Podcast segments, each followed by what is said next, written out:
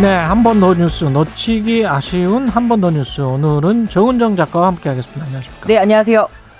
현수 막 진짜 많이 많이 붙어 있던데. 네, 네. 예, 조금 좀 심란하더라고요. 볼 지금 때마다. 오늘 오다 보니까 또 KBS 앞에도 네. 이5.18 민주화 운동을 조롱하는 그 빨간 현수막 그 자유당이 내걸었는데요.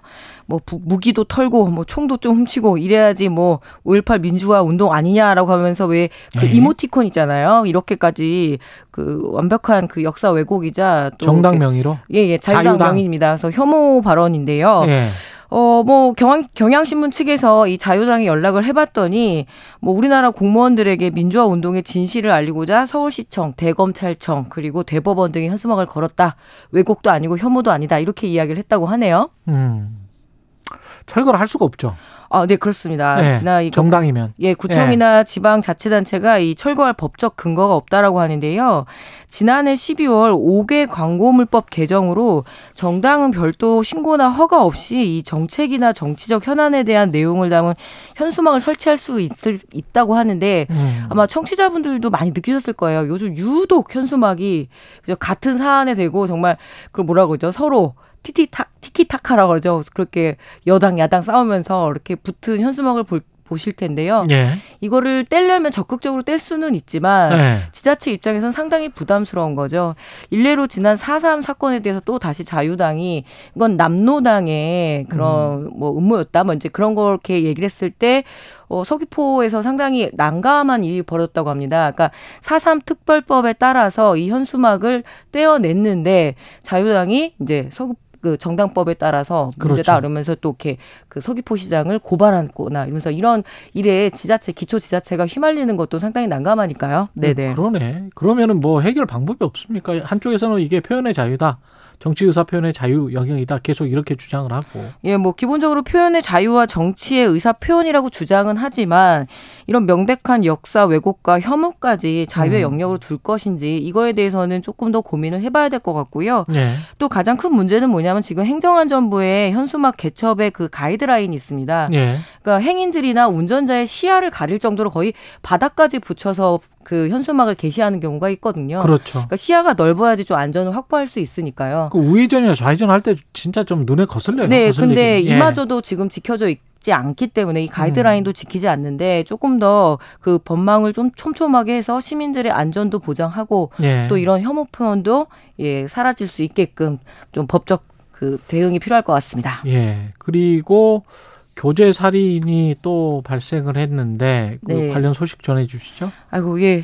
뭐 공휴일에 그 평안한 월요일인데 예. 좀 많이 마음이 안타까운데요. 지난 26일이었습니다. 이 교제 폭력으로 경찰 조사를 받던 이 30대 남성이 조사 직후에 이 여성을 기다리면서 기다렸다가 살해를 한 사건입니다.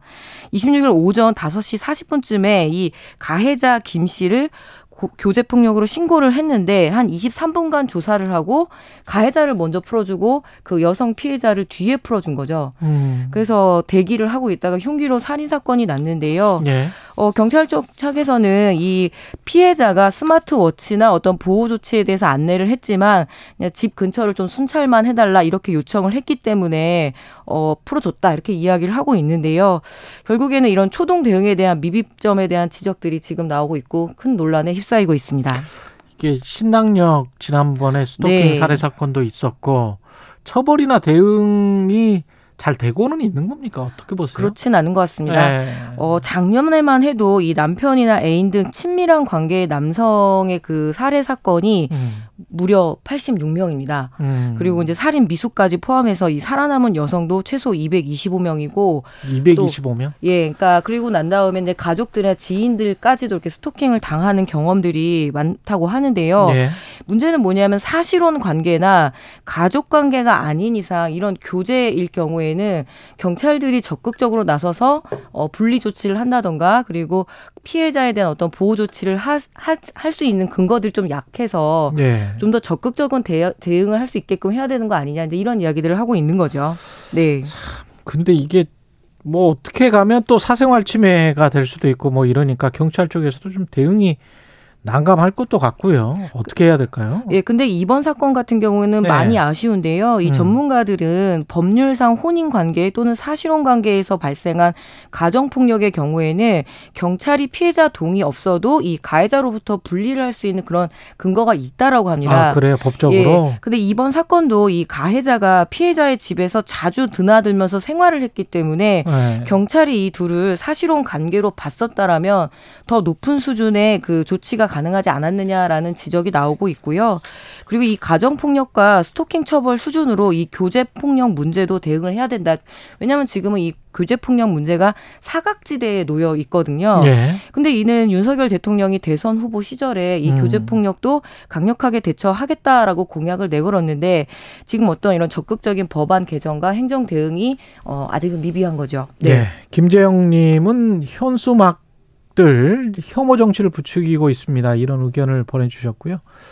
교제 폭력 아까 말씀을 하셨습니다만 신고를 당해서 앙심을 품고 전 여자친구를 살해한 지금 지금 남성은 네네. 구속된 거죠. 네, 그렇습니다. 경찰은 보복 살인 혐의를 지금 적용을 했습니다. 여기까지 소식 전해드리고요. 한 번 더 뉴스 정은정 작가였습니다. 고맙습니다. 네, 고맙습니다.